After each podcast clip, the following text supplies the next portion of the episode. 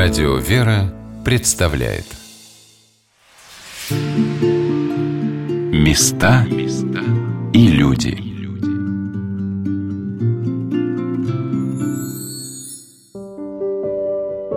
Как в жизнь человека на земле незаметно и неуловимо входит жизнь небесная? Каким непостижимым образом отдаленный от нас веками святой человек становится для нас близким и родным – как меняет, как влияет на нашу жизнь его личность, его судьба. Здравствуйте, дорогие друзья, у микрофона Анна Шалыгина. Сегодня мне хотелось бы рассказать вам об одном грандиозном событии, которое празднуется на Белгородской земле и привлекает сюда, в город Белгород, тысячи паломников, о празднике святителя Иоасафа Белгородского –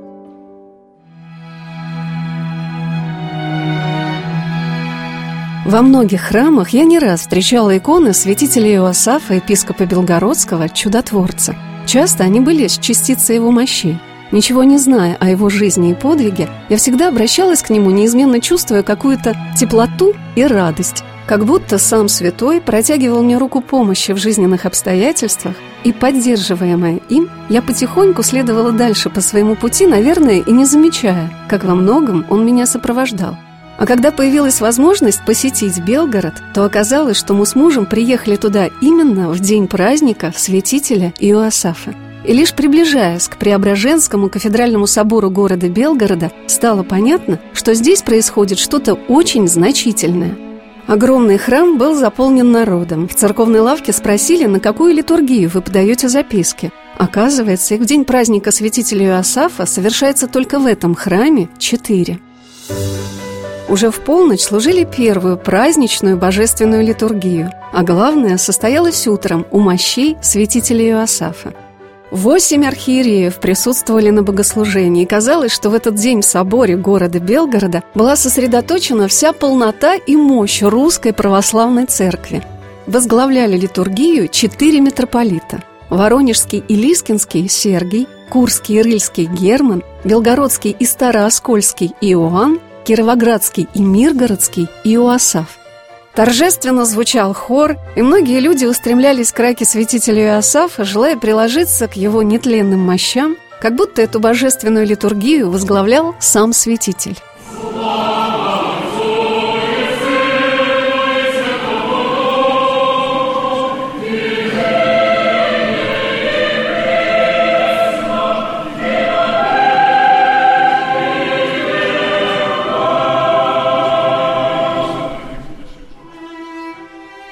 Жизнь святителя Иосафа Белгородского, такая недолгая по земным меркам, он прожил всего 49 лет.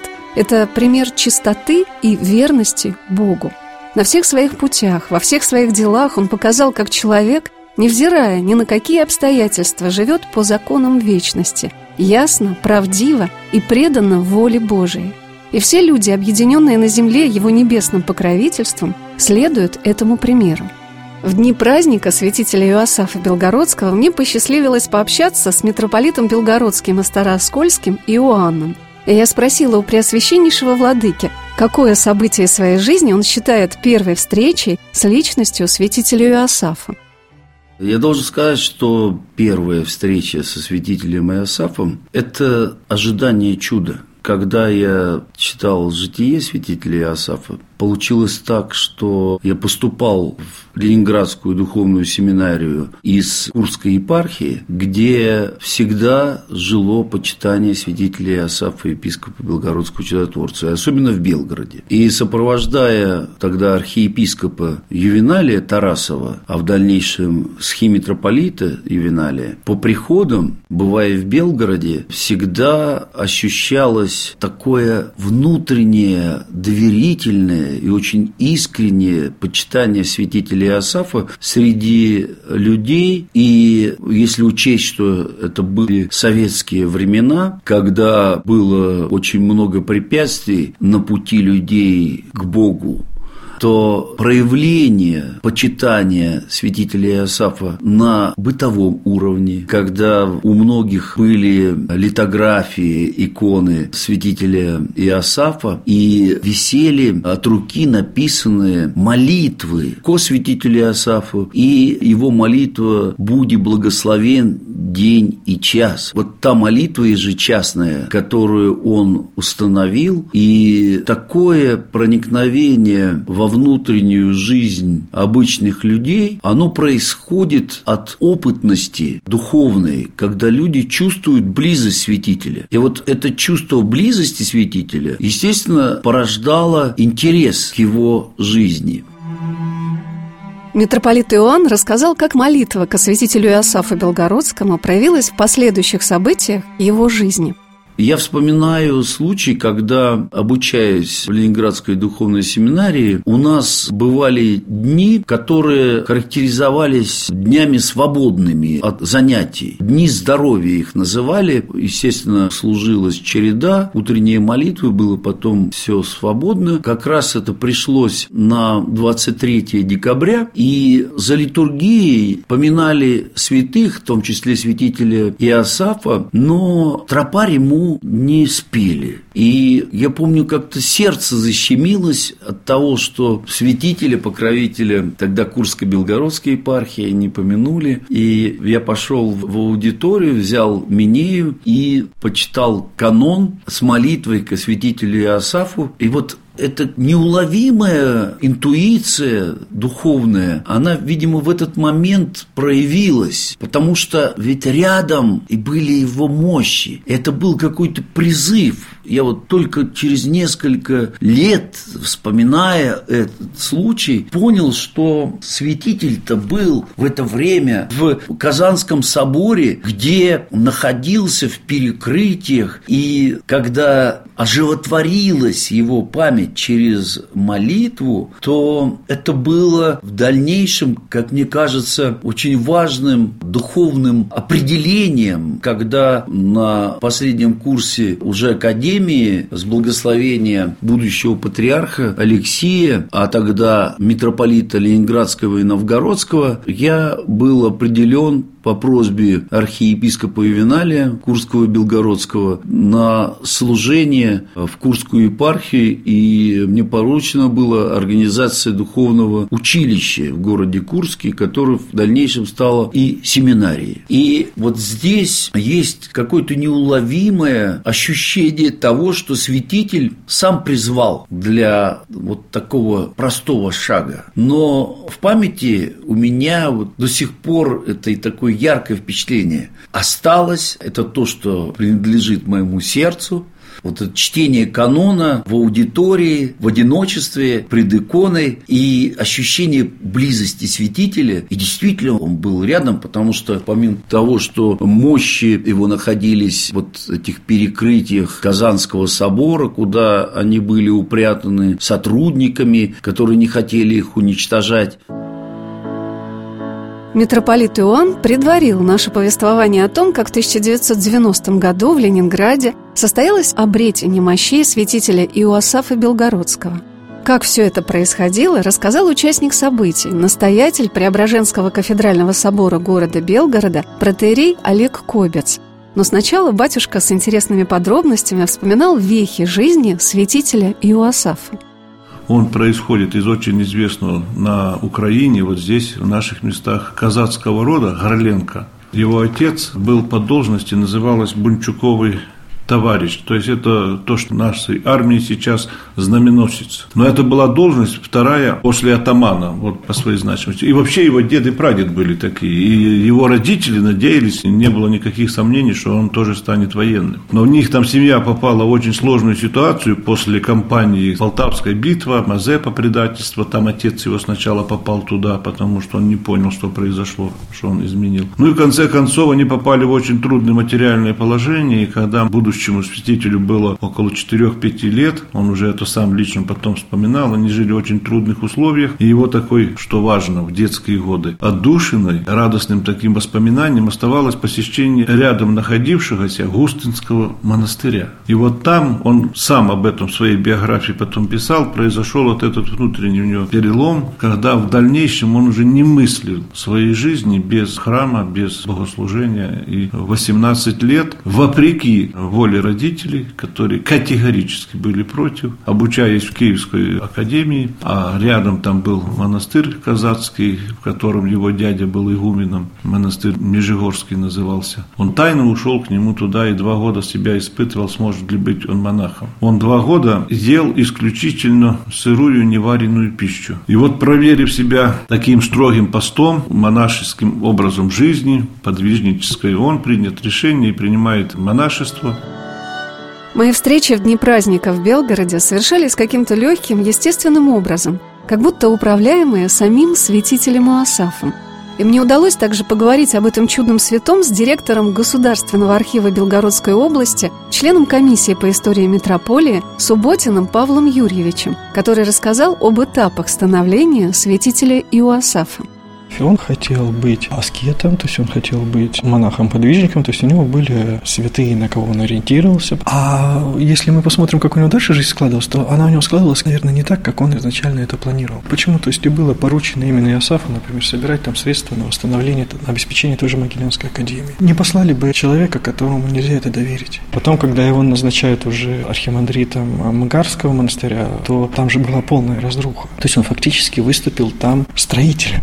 То есть трудник, строитель, ремонтник, вот его можно назвать. То есть он хочет быть монахом, он хочет быть, может быть, подвижником, а ему приходится решать административные, хозяйственные, денежные вопросы, строительные вопросы. Его когда переводят в Троицу Сергию Лавру, Троицу Сергию Лавра за год, за два до этого сгорел. Он снова начинает строить, он снова начинает ремонтировать. Это какой-то определенный конфликт между тем, чему человек себя готовил, и между тем, что ему сама жизнь преподносит. То есть он все время поднимает что-то из пепла, он все время поднимает что-то из разрухи.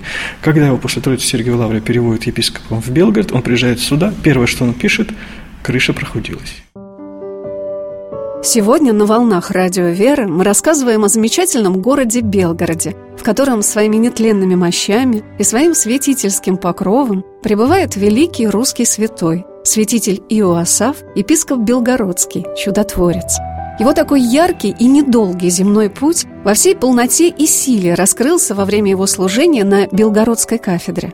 Вот что сказал об этом настоятель Преображенского кафедрального собора города Белгорода протеерей Олег Кобец – 2 июня 1748 года умер Преосвященный на Белгородской кафедре. Из трех кандидатур, представленных Синодом для утверждения кандидата на кафедру в Белгород, вот как раз императрица Елизавета Петровна избрала архимандрита Иосафа Горленко, фамилия у него. И так он стал нашим архиереем. Удивительно то, что он всего лишь архиереем пробыл здесь всего 6 лет.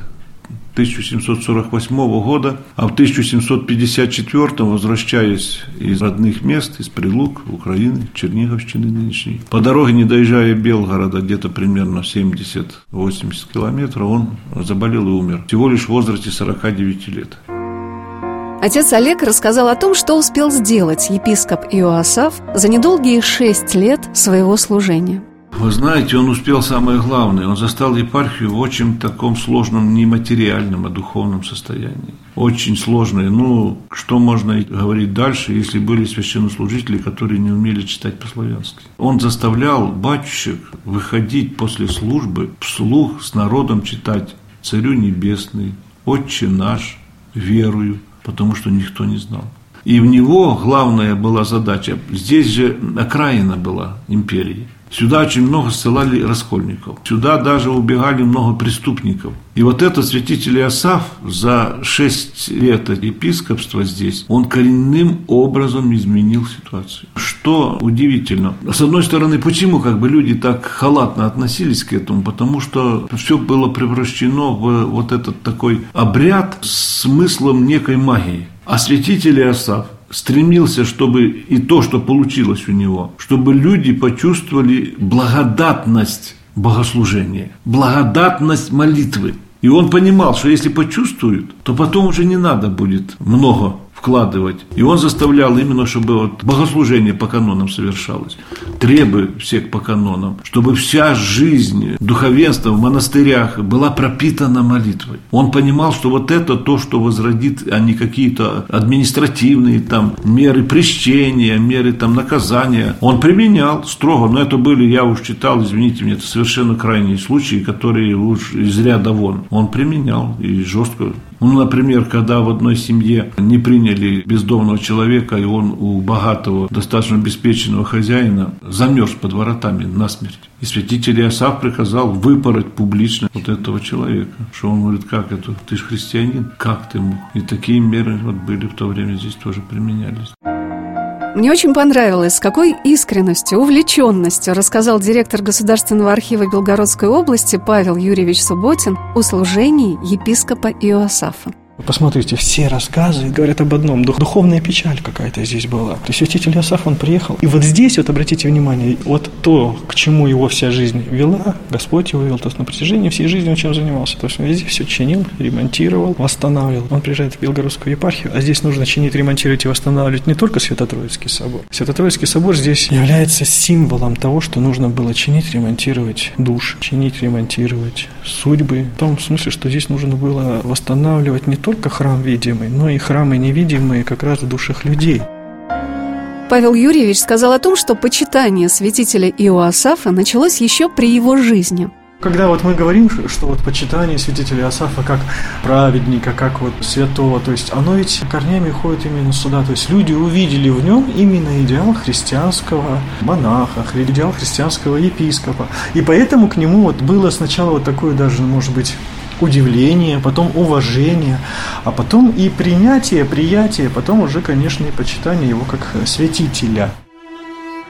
Епископ Иоасаф во время своей поездки по епархии заболел и скончался в местечке Грайвороново 23 декабря по новому стилю 1754 года.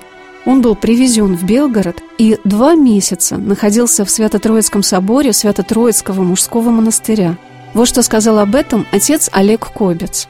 Его привезли в Белгород, Троицкий собор. Сегодня как раз день то, что мы празднуем этот день его кончины, по старому стилю 10 декабря. В связи с тем, что вот похожая погода была, как сейчас, не смог никто приехать из архиереев, которому поручили, а поручили ближайший здесь был епископ Переяславский Иоанн Козловский. И он не смог приехать, и гроб с телом святителя Иосафа простоял до конца февраля месяца без отпевания. И вот удивительно здесь оказалось то, что в это время многие очень с большой любовью относились уже при жизни. Для меня таким фактом послужило то, что когда мы стали более подробно изучать, как канонизация проходила его, то его оказалось прижизненных, прижизненных, очень таких э, хорошо написанных 48 портретов.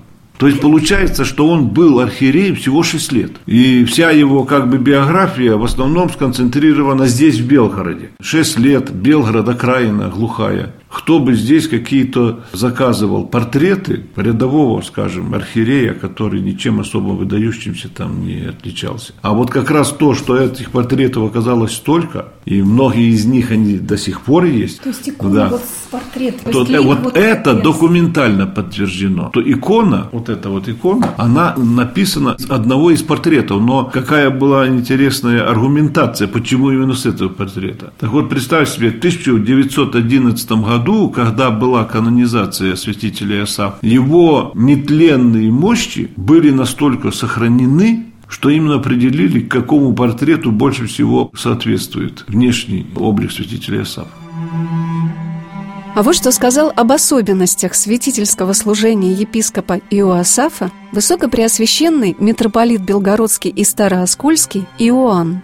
Вот если посмотреть на историю его канонизации, то мы поймем, что он все время преодолевает те перегородки, которые строятся здесь на земле, и он их преодолевает своей любовью и взглядом небесным. О чем идет речь? Одним из препятствий канонизации святителя Иосафа епископа Белгородца стало то, что он происходил из рода Горлинка, это древний казачий род, где были полковники, а по матери апостол. Точно так же они были полковниками казачьих войск. И они остались верными присяге Гетману Мазепе и за это пострадали. Но святитель Иосаф был воином Христовым и он служил небесному царствию. И несмотря ни на какие земные препятствия, связанные с тем, что он родился в роду Горленко, апостол,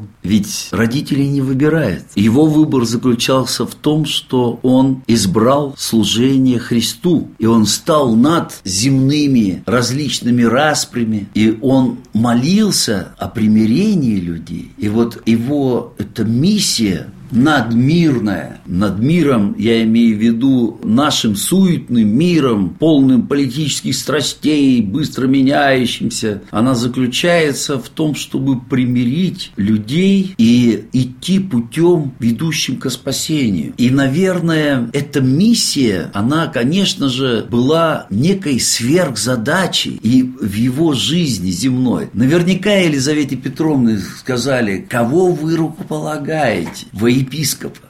Ведь он из такого рода. Но она настолько была поражена его духовным высоким призванием и служением, которое он явил, не испугавшись проповедовать пред императрицей, что все бюрократические препоны и все предвзятые мнения, они были разрушены. И он стал епископом. Высокопреосвященнейший владыка Иоанн рассказал о том, как проходила канонизация святителя Иоасафа Белгородского. Когда собирали свидетельства о его чудесах, то это дело насчитывало 1340 с чем-то страниц. И шла кропотливейшая работа, но никто не хотел брать на себя ответственности, боясь обвиненным быть в том, что причисляют к лику святых потомка тех, кто остался верным присяге, но не присягнул Петру Первому. В наше время это звучит достаточно революционно, потому что церковь сейчас воспринимают только в союзе со светской властью, но если посмотреть на историю канонизации святителя Иосафа, то видно, как воплощается в жизнь слова святого благоверного князя Александра Невского «Бог не в силе, Бог в правде». И правда о том, что святитель Иосаф, служа Христу, он служил примирению, смирению, понимая, что главное – это истина, которая не подвержена никакому влиянию наших земных времен. И вот эту истину он защищал.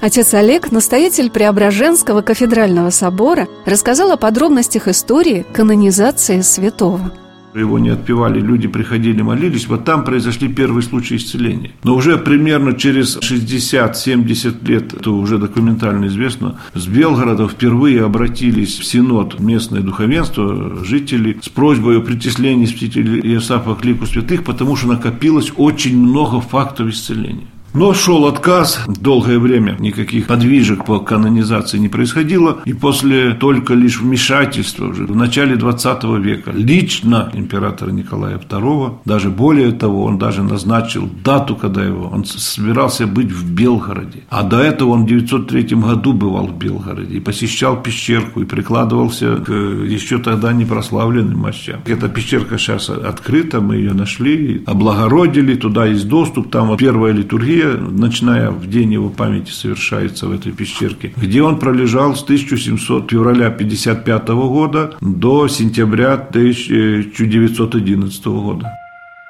Я побывала в этой пещерке, которая сейчас открыта для посещения, и Павел Юрьевич Субботин показал мне удивительную реликвию – вот мы сейчас находимся вообще на территории комплекса Белгородской метрополии. Комплекс этот строился несколько лет, и, наверное, самым главным началом было как раз обнаружение в мае 2009 года в результате археологических э, раскопок э, пещерки святителя Иосафа. Дело в том, что всем белгородцам было известно, где раньше располагался Свято-Троицкий мужской монастырь, где располагался Свято-Троицкий собор, поэтому, сопоставив сохранившиеся планы местности, сохранившиеся сохранившиеся фотографии. Было определено примерно, где искать как раз, может быть, какие-то подземные коммуникации от монастыря. И белгородские археологи Белгородского госуниверситета, исторического факультета под руководством Сарапулкина Владимира Александровича, они как раз вот территория была разбита, как вводится, на квадраты. И вот эти квадраты стали выбирать грунт, то есть стали постепенно искать, то есть э, вкапываться в землю. И вот в результате этой работы наткнулись на стены пещерки святителя Асафа. В центре пещерки находится рака святителя Иоасафа Белгородского, которые возвращались нетленные мощи святого чудотворца на свою белгородскую кафедру – она, во-первых, полностью совпадает вот с теми планами, которые сохранились, и она сама по себе, те, кто видел изображение пещерки с внешней стороны собора на фотографиях, на литографиях, то есть она полностью соответствует вот как раз объему, местоположению. Две стены у нее сходятся углом, а третья часть, третья сторона такая полукруглая, как раз вот внешняя сторона, юго-западная получается. И пещерка была обнаружена, сейчас она, конечно, культурная, Турина. Зимой, наверное, девятого года было принято решение здесь, над этой пещеркой, возвести часовню. Мы через нее заходим сюда, и от часовни идет подземный переход как раз к пещерке, над которой возвели стеклянный купол. И любой желающий может в Белгороде, из жителей и из гостей города может, конечно, и просто подойти к этому стеклянному куполу, посмотреть в любое время суток вниз. И, собственно говоря, когда открыта часовня, может зайти в часовню, приложиться к иконкам и спуститься через переход потрогать саму пещерку. А вот что рассказал Павел Юрьевич о посещении этой пещерки, в которой находились нетленные мощи святителя Иоасафа до революции. Это вот в наше время, да, то есть вот это угу. старинное, а это вот обложили для того, чтобы ну, поберечь. Да. А здесь это, это родная, это родная дореволюционная. То есть вот э, она видела Николай Николая Александровича. То есть это вот она голубая такая, где-то что-то здесь еще какая-то вот такая линия шла. Это вот родной кафель, который с тех времен. И значит в эту пещерку было принято спускаться, горожане приходили все, к гробу святителя. Все приходили, да. То есть до момента того, как его прославили, то есть когда он здесь лежал как епископ Иосаф, то есть не как святитель, здесь был спуск спуск, и люди сюда спускались вместе с дежурным, так называемым, да, с дежурным э, священнослужителем, то есть здесь служили панихиды, либо вот тут стояла, да, тоже можно было свечки поставить и так далее. То есть, и вот стоял гробик, у гробика, ну, знаете, висела икона Владимирской Божьей Матери, и стоял посох его, и люди спускались, служили панихиды, прикладывались. Гроб был открыт. Всегда, да? Да, то есть гроб был открыт. Сохранились фотографии открытого гроба, там святитель Асаф лежит. На нем, конечно, там были покрова, он лежал в облачении. И сохранились и фотографии этого, и сохранились рисунки этого, и литографии этого. То есть достаточно много сохранилось даже графики, которые это все показывает. Когда я читала жизнеописание святителя Иосафа, которое составил еще один святой подвижник Белгородской земли в XX веке, епископ Белгородский, священномученик Никодим, мощи которого были также обретены в пещерке рядом с построенным на территории бывшего Свято-Троицкого мужского монастыря зданием Белгородской митрополии, меня поразило огромное количество случаев исцеления у мощей святителя Иосафа. Я спросила отца Олега о том, есть ли сейчас, в наши дни, случаи исцелений – ну, конечно, очень интересный вопрос, который часто задают. А есть ли сейчас исцеление? Есть. Но мы считаем, что вот в наше время, когда как бы очень, так скажем, экзальтировано общество по отношению к всяким там таким исцелениям, особенно болезней касается, мы, как по благословению Владыки, не рекламируем, чтобы не создавать. Но записываете? Записываем. То есть даже мы не записываем, нам люди присылают уже описания свои собственноручные, на него здесь есть, мы собираем пока. Может, придет время, когда это будут опубликованы опубликовано. Есть, есть, очень убедительно есть, особенно связанные с онкологическим заболеванием. Павел Юрьевич показал мне также пещерку, восстановленную на месте захоронения священномученика Никодима, мощи которого находятся сейчас в домовом храме Белгородской митрополии. Епископ Никодим был расстрелян в Белгороде 10 января 1919 года.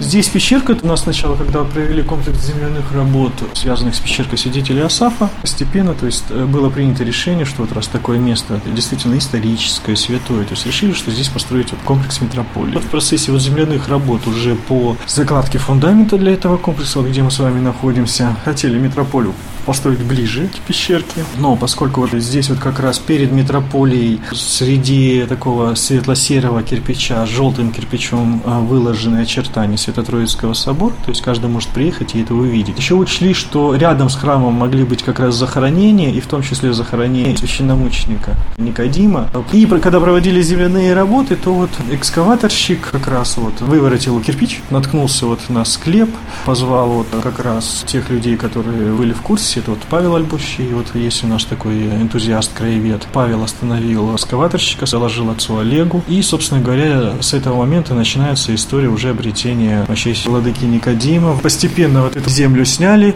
склеп очистили, вскрыли склеп, вынули останки владыки Никодима. Дело в том, что тогда не были еще останки, потому что нужно было их идентифицировать. Была создана специальная комиссия, там судмедэксперты были, пули нашли, которые в тело владыки Никодима попали, проанализировали, то есть действительно револьверные пули вот той эпохи, когда его расстреливали. Какие-то личные вещи, которые были только у него. Находясь в Белгороде, меня не покидала очень ясная уверенность в том, что все происходит под невидимым покровом этих двух святых белгородской земли. Они как будто присматривают за всем, что случается в этом городе, и все дышит их заботливым вниманием. А вот что сказал митрополит Белгородский Старооскольский Иоанн о том значении, которое является собой праздник святителя Иоасафа, на который мы так чудесно попали – Святитель Иосаф собирает в свои дни памяти колоссальное количество людей. Достаточно сказать, что у нас совершается только в Преображенском соборе четыре божественных литургии в 0 часов, затем в 3 часа ночи, в 6 часов и в 9 часов утра. Помимо этого совершаются такие же ночные литургии и в часовне святителя Иосафа, там, где находится пещерка, и туда люди идут. И это явление внутреннее внутренние потребности и архиереев, и священников, и мирян, потому что когда видишь сосредоточенные и просветленные лица людей, для которых в момент богослужения ничего другого не существует, кроме богообщения то радуешься, потому что действительно ощущаешь, что церковь – это небо на земле. И вот это небесное приходит в наши сердца. Небесное нас делает уже гражданами Небесного Отечества.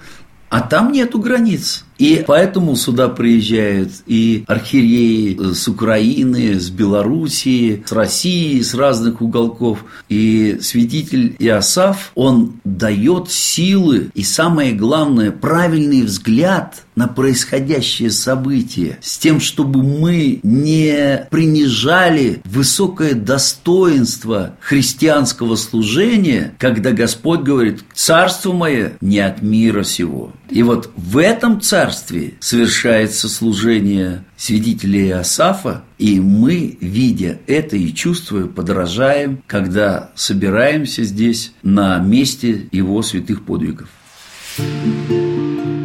Места и люди.